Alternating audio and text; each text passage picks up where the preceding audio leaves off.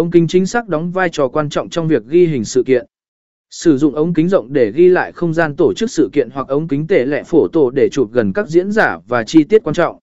bốn Kiểm soát ánh sáng và âm thanh.